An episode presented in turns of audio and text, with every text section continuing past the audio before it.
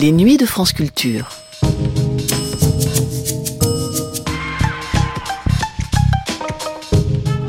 Les Nuits de France Culture, une mémoire radiophonique.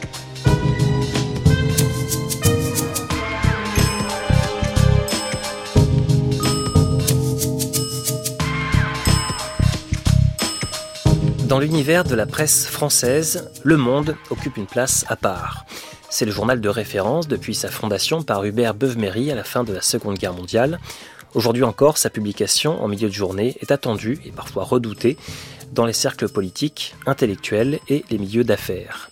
La conception quotidienne d'un journal de référence est un exercice exigeant entre la proposition éditoriale, les attentes du lectorat et la fragilité du modèle économique de la presse. L'équilibre trouvé par le directeur et ses équipes de rédacteurs est toujours forcément précaire. Dans l'émission que voici, c'est Jacques Fauvet, directeur du Monde de dix-neuf cent soixante-neuf à dix-neuf cent quatre-vingt-deux, qui évoque les enjeux et les difficultés de son poste à la tête du quotidien et les défis posés à la presse au début des années dix-neuf cent soixante-dix.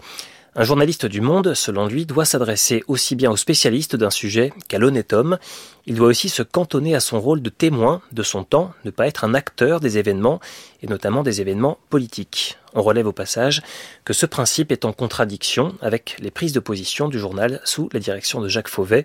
Dix ans après cette émission, en dix-neuf cent quatre-vingt-un, le directeur du Monde apportera un soutien sans ambiguïté à la candidature de François Mitterrand. Voici donc Jacques Fauvet dans Paradoxes, une émission du vingt-six janvier dix-neuf cent soixante et onze.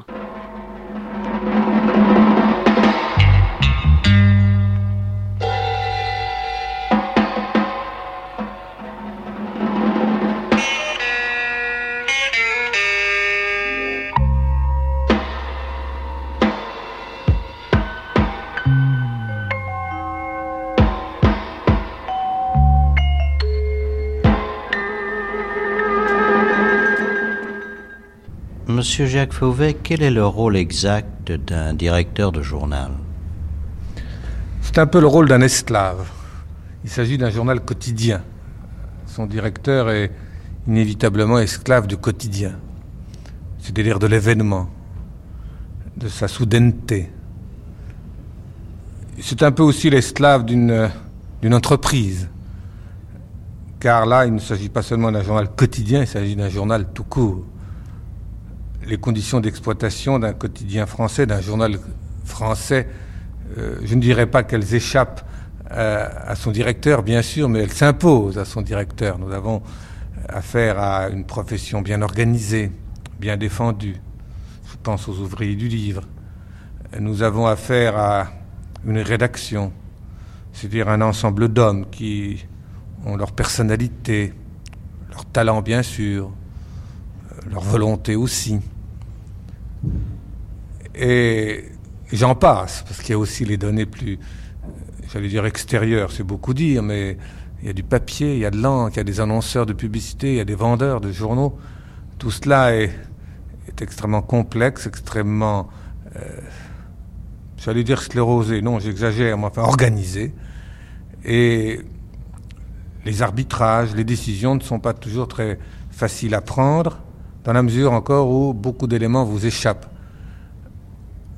Alors le hasard m'a placé en haut de, cette, de cet édifice, mais je, me, je ne me considère pas du tout euh, comme le sommet d'une pyramide. Au contraire, je me, je me place dans, dans l'immeuble lui-même, à tous les étages, depuis le, le sous-sol jusqu'au dernier étage, parce que partout les problèmes sont différents, partout les conditions sont différentes, partout les décisions à prendre, elles sont nombreuses, elles sont instantanées, sont prises en fonction de données qui nous échappent souvent.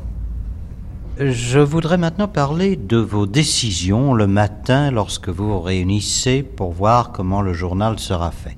Il est évident que le, l'événement du jour est à la une, ou bien au contraire à la dernière page. Il arrive aussi que l'éditorial du Monde, qui n'est pas signé, s'occupe de l'événement du jour. Il arrive deux fois sur dix, en moyenne, qu'il s'occupe de tout à fait autre chose et de quelque chose qui n'est pas public. Mettons, par exemple, je songe à un éditorial politique sur la Somalie ou l'Érythrée récemment. Euh, qu'est-ce qui fait que vous prenez le risque, par exemple, d'offrir à votre demi-million, euh, de, non pas de lecteurs, mais d'acheteurs, un éditorial qui, au fond, est beaucoup plus une révélation, et parfois pas spectaculaire, que, disons, l'événement du jour. Comment se fait cette décision ? Eh bien, en effet, en premier lieu, il y a des, des événements qui s'imposent, ou des événements qui imposent le commentaire. Et bien souvent, il n'y a aucun doute, ni aucune discussion entre nous, il faut faire l'éditorial sur tel sujet. Car c'est le sujet du jour, inattendu ou attendu. Nous avons un peu la religion des anniversaires. Quand il y a un anniversaire d'une institution, d'une révolution, euh, d'une indépendance, eh bien, nous lui consacrons euh, l'éditorial. Lorsqu'un chef d'État est en visite en France, autre tradition, un peu formaliste, mais toutes les traditions le sont, nous faisons l'éditorial sur euh, le chef d'État, son pays, sa politique. Et puis alors, il y a des jours où il n'y a pas d'événement, ou en tout cas, l'événement ne sont pas suffisamment importants ou définitifs, car souvent nous écartons un commentaire parce que nous ne sommes pas sûrs exactement du tour que va prendre l'événement, que la, de la signification qu'il comporte, et entre nous, on se trompe, euh, mettons parfois, pour être charitable vis-à-vis de nous-mêmes. Combien de fois, par exemple, un coup d'État a lieu en Amérique latine ? Est-ce un coup d'État de gauche ou un coup d'État de droite ? Il a toujours lieu grâce, si j'ose dire, aux militaires, mais il arrive, il est arrivé, je pense au Pérou, par exemple, où un coup d'État euh, militaire, automatiquement euh, qualifié de coup d'État de droite, se révélait un coup d'État de gauche, de militaires qui euh, allait à l'encontre de la politique conservatrice de la classe dirigeante. Alors, un événement peut être important, mais s'il est trop frais, il risque de nous égarer dans le commentaire. Alors, c'est là où nous nous rabattons sur la seconde série éditoriale qui peuvent faire sourire. Autrefois, quand on ne savait plus de quoi parler, on parlait du Cachemire. Euh, cela faisait sourire, mais c'est un problème important, euh, à, à bien des points de vue historiques, humains, euh, politiques. Et en effet, nous parlons, euh, nous avons parlé euh, il n'y a pas très longtemps, et nous reparlerons de l'Érythrée. Pourquoi de l'Érythrée ? D'abord parce que c'est un pays peu connu, où une révolte mal connue euh, a lieu actuellement. Et, mon Dieu, on... Nous sommes, nous avons payé pour savoir combien, quelquefois, à l'origine, un conflit paraît mineur, dérisoire, folklorique, et puis apparaît quelques semaines, quelques mois après, comme un conflit fondamental qui ensanglante toute une partie d'un pays ou même d'un continent. Alors, dans ce cas-là, nous attirons l'attention. C'est une manière d'attirer l'attention, prudemment, sur un pays, un conflit, un problème qui, autrement, serait négligé. Je voudrais vous demander sur Le Monde les choses que volontairement vous sacrifiez aux yeux, disons, du grand public. Je parle de sport et de faits divers.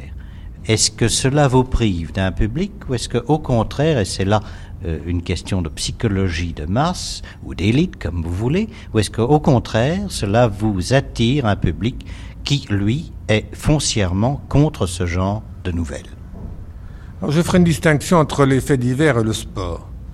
Il est vrai que nous ne, n'exploitons pas euh, les faits divers, ce qu'on appelle les faits divers, qui sont d'ailleurs souvent de, des drames humains ou collectifs, individuels ou collectifs, euh, graves. Euh, d'abord parce que chacun, à chacun sa vocation, certains en vivent, si j'ose dire, d'autres ont d'autres euh, centres d'intérêt. Mais malgré tout, nous nous intéressons aux faits divers lorsqu'ils ont une signification humaine ou politique.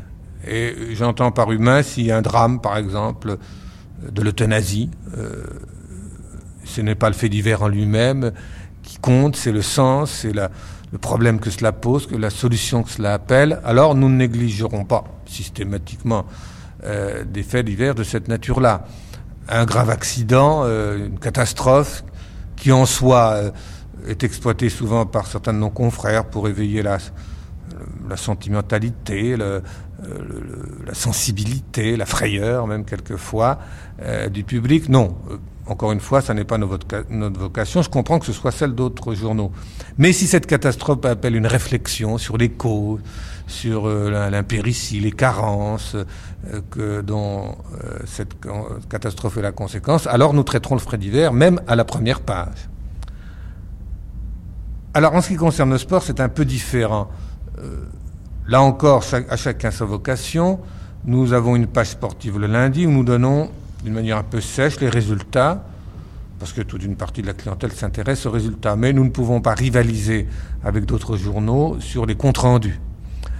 Mais en revanche, au moins depuis quelques mois, nous essayons d'aborder euh, certains aspects du, des sports qui sont parfois négligés ailleurs.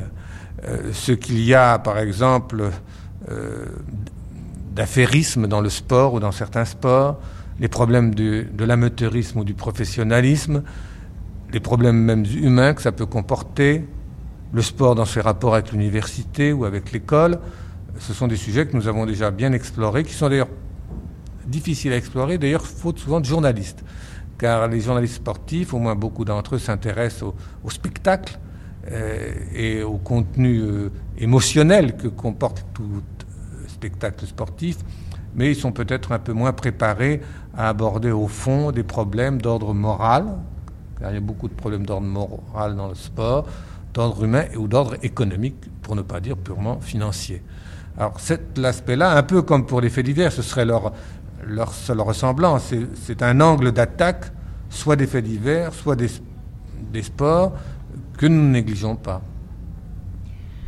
Il y a environ six ans ou sept ans maintenant que l'un des plus grands journaux du monde, le London Times, qui n'avait pas de photographie à la première page, paraissait avec des photos. Et l'habitude était prise pour ce grand journal désormais de faire voir certains événements.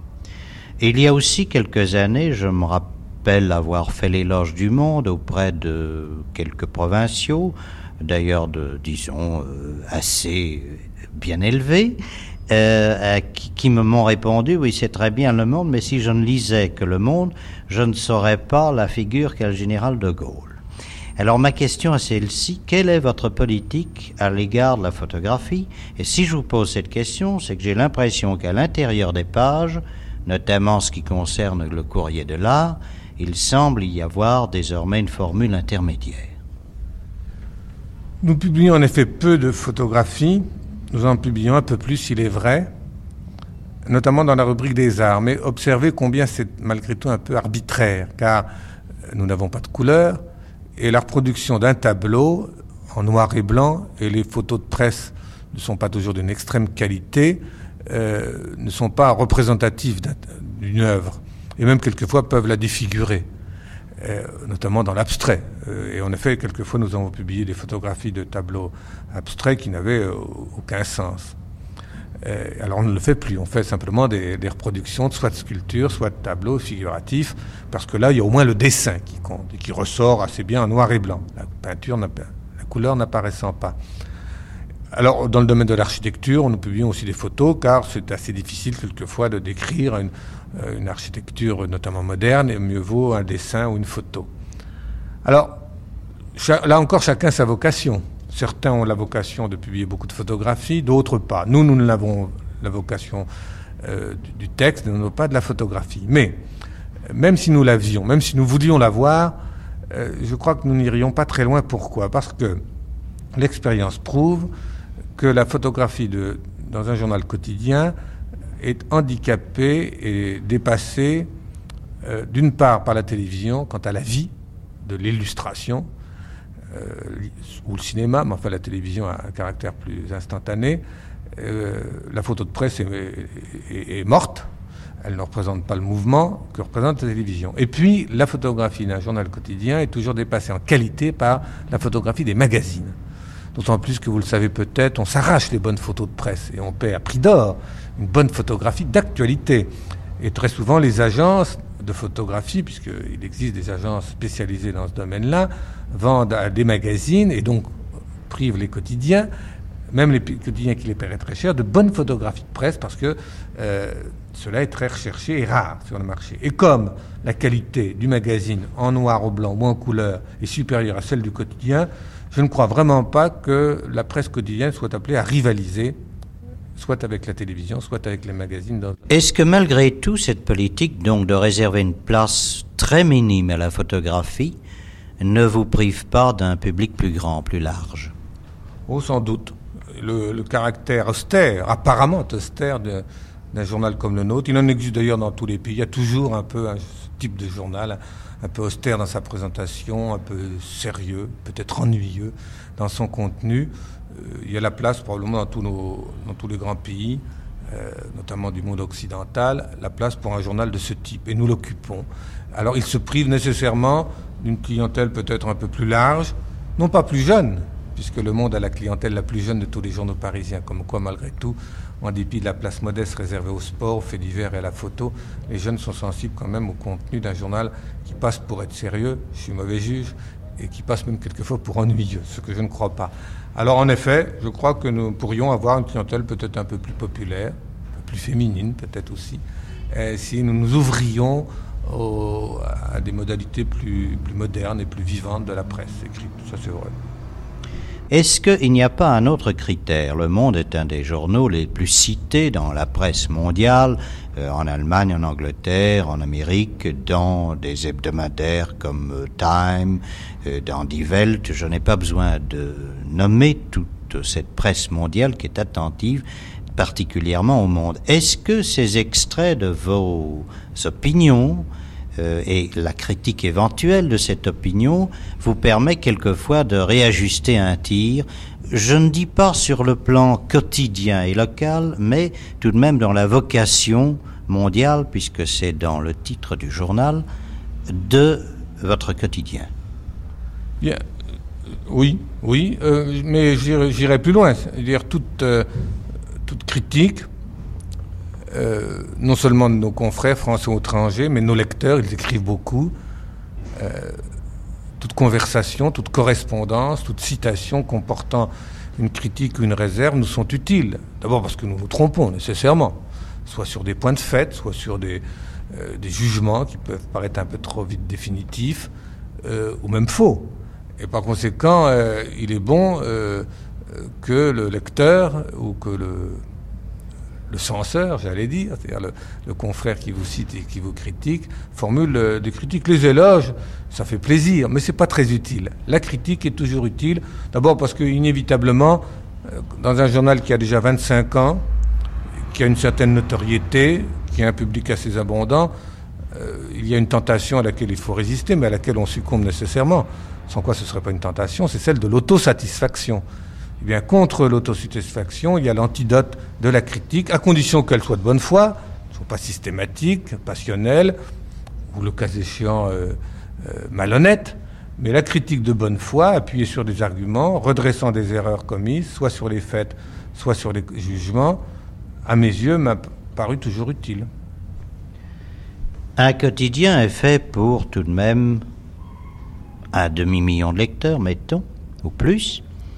Et il y a fatalement, dans un journal, d'abord des pages techniques que la moyenne des lecteurs ne lit pas, et je ne crois pas que, disons, cette moyenne-là puisse protester, par exemple, contre des termes euh, plus ou moins techniques en, te- en matière de finance.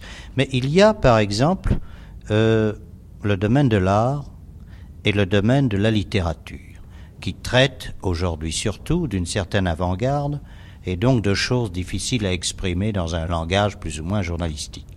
Est-ce que dans ces deux domaines, à mon sens capitaux, euh, la rédaction du Monde reçoit des doléances ou tout simplement des plaintes que l'on ne comprend pas, qu'on devrait ne pas s'occuper de cela, et tout, euh, tout ce genre de critiques-là que l'on peut voir, surtout en province?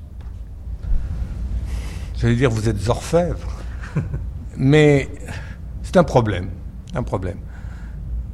En effet, un journal comme le nôtre a deux fonctions. La première, c'est d'être écrit par des spécialistes, pour des spécialistes. Et il faut donc, dans cette mesure-là, avoir une terminologie très précise, un vocabulaire quelquefois trop particulier et connu des seuls initiés. C'est nécessaire. Mais il y a une certaine limite, car si c'est un journal fait par des spécialistes pour des spécialistes, le nombre de ses lecteurs et les réactions de ses lecteurs prouvent que c'est un journal qui s'adresse aussi au grand public, qui lui n'est pas initié soit à une technique, soit à une, à une terminologie, soit à un vocabulaire. Il faut donc que le même rédacteur ou un autre ait une manière d'aborder, de traiter des écoles de pensée, des sciences, des philosophies, de telle façon qu'il soit compris de ceux qui le lisent.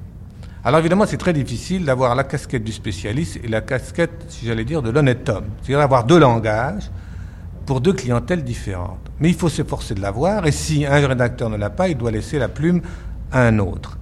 D'autant plus que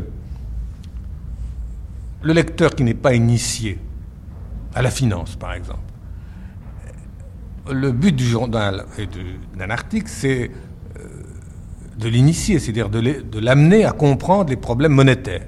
Je vais vous faire un aveu que je ne devrais pas faire. Moi, j'ai beaucoup de peine à bien comprendre les problèmes monétaires internationaux. Parce que là, il y a toute une technique, il y a tout un vocabulaire, quelquefois d'ailleurs anglo-saxon.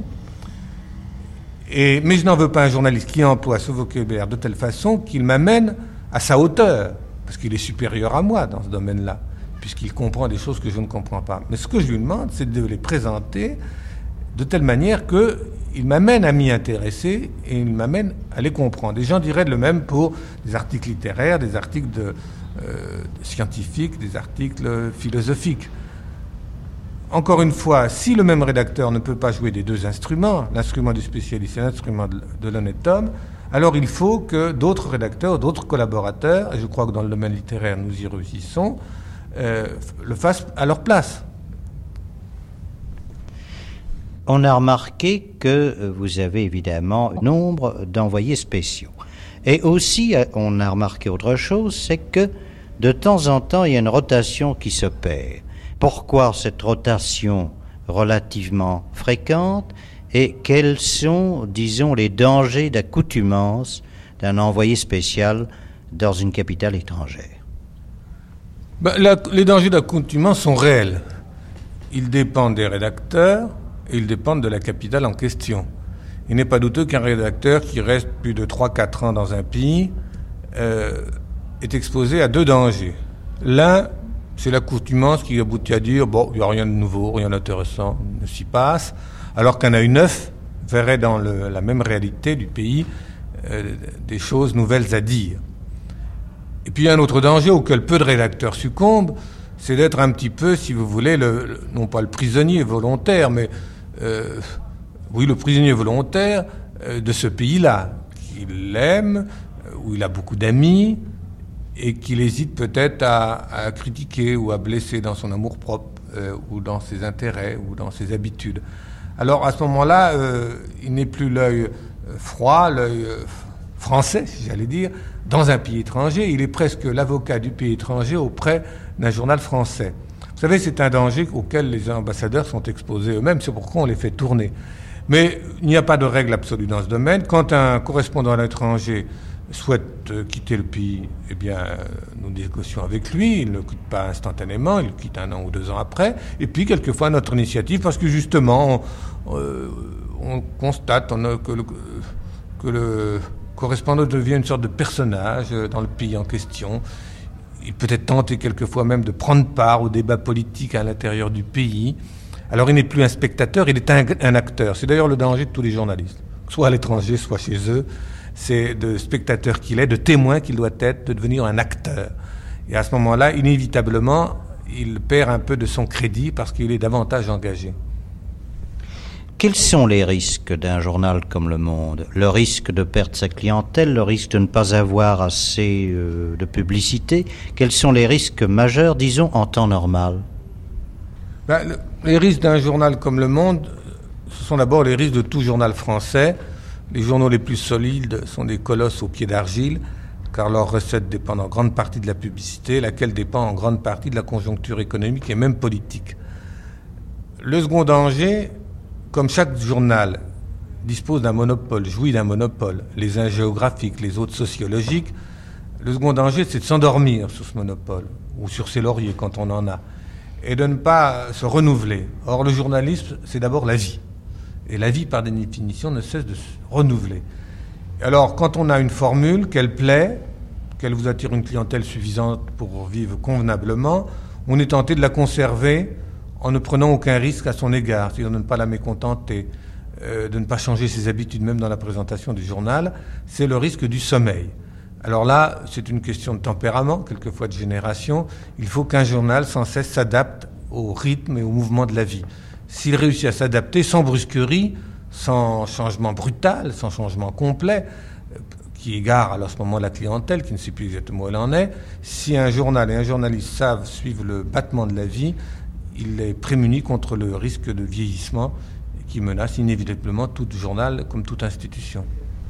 Est-ce qu'il ne vaut pas mieux pour ce renouvellement dont vous parliez, pour éviter euh, la sclérose, de foncer plutôt que d'avoir une idée trop précise des gens qui vous sont fidèles?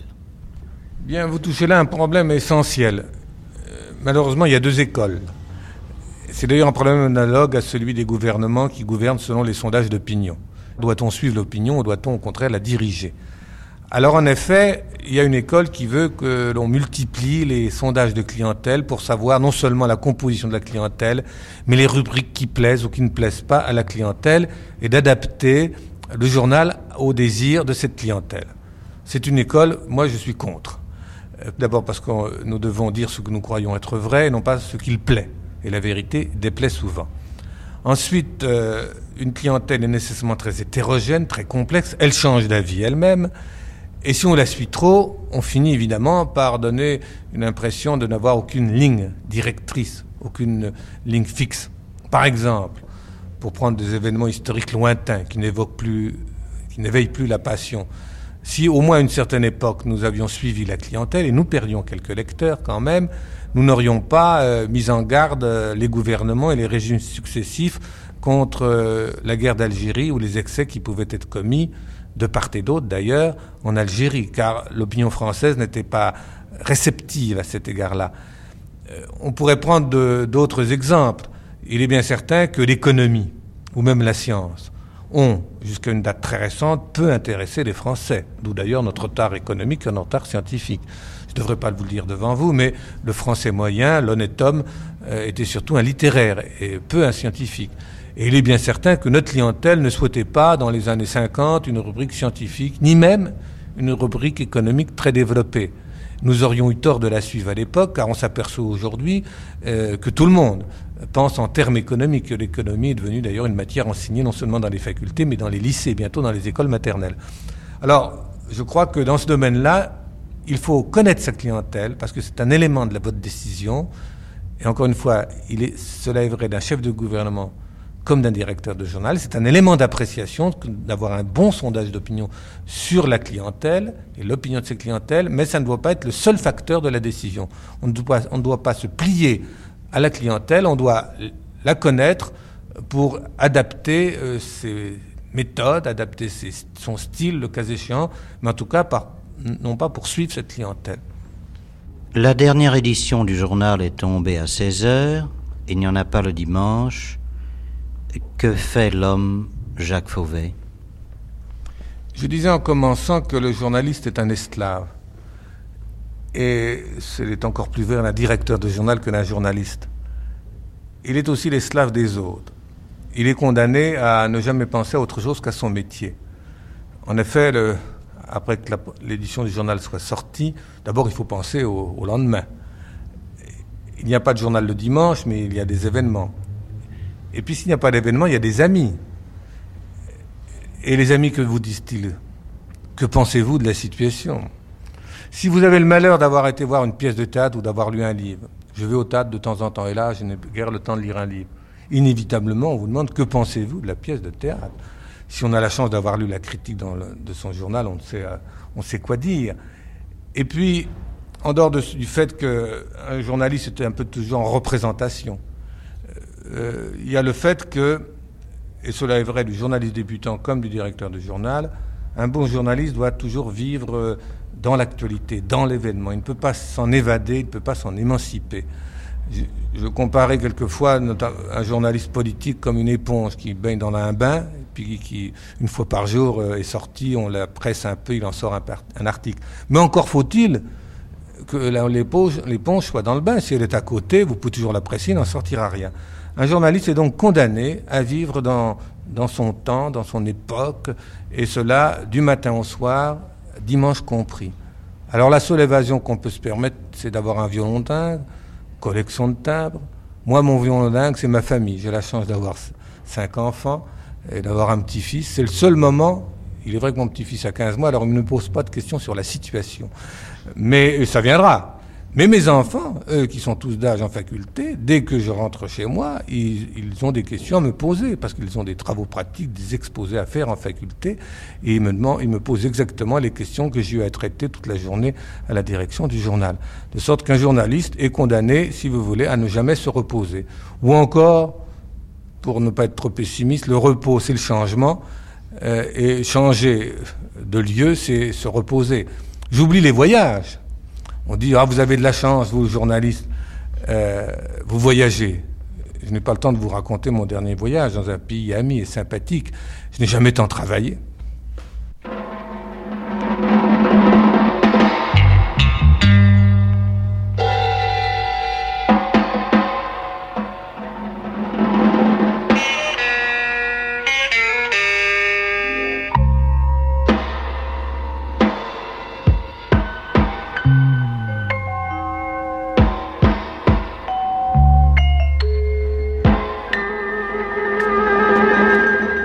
C'était Jacques Fauvet, ancien directeur du Monde, au micro de Alain Bosquet dans Paradoxes. Cette émission, réalisée par Guy Delaunay, a été diffusée pour la première fois sur France Culture le vingt-six janvier mille neuf cent soixante et onze. Vous pouvez réécouter cette émission en ligne sur le site de Radio France à la page des Nuits de France Culture.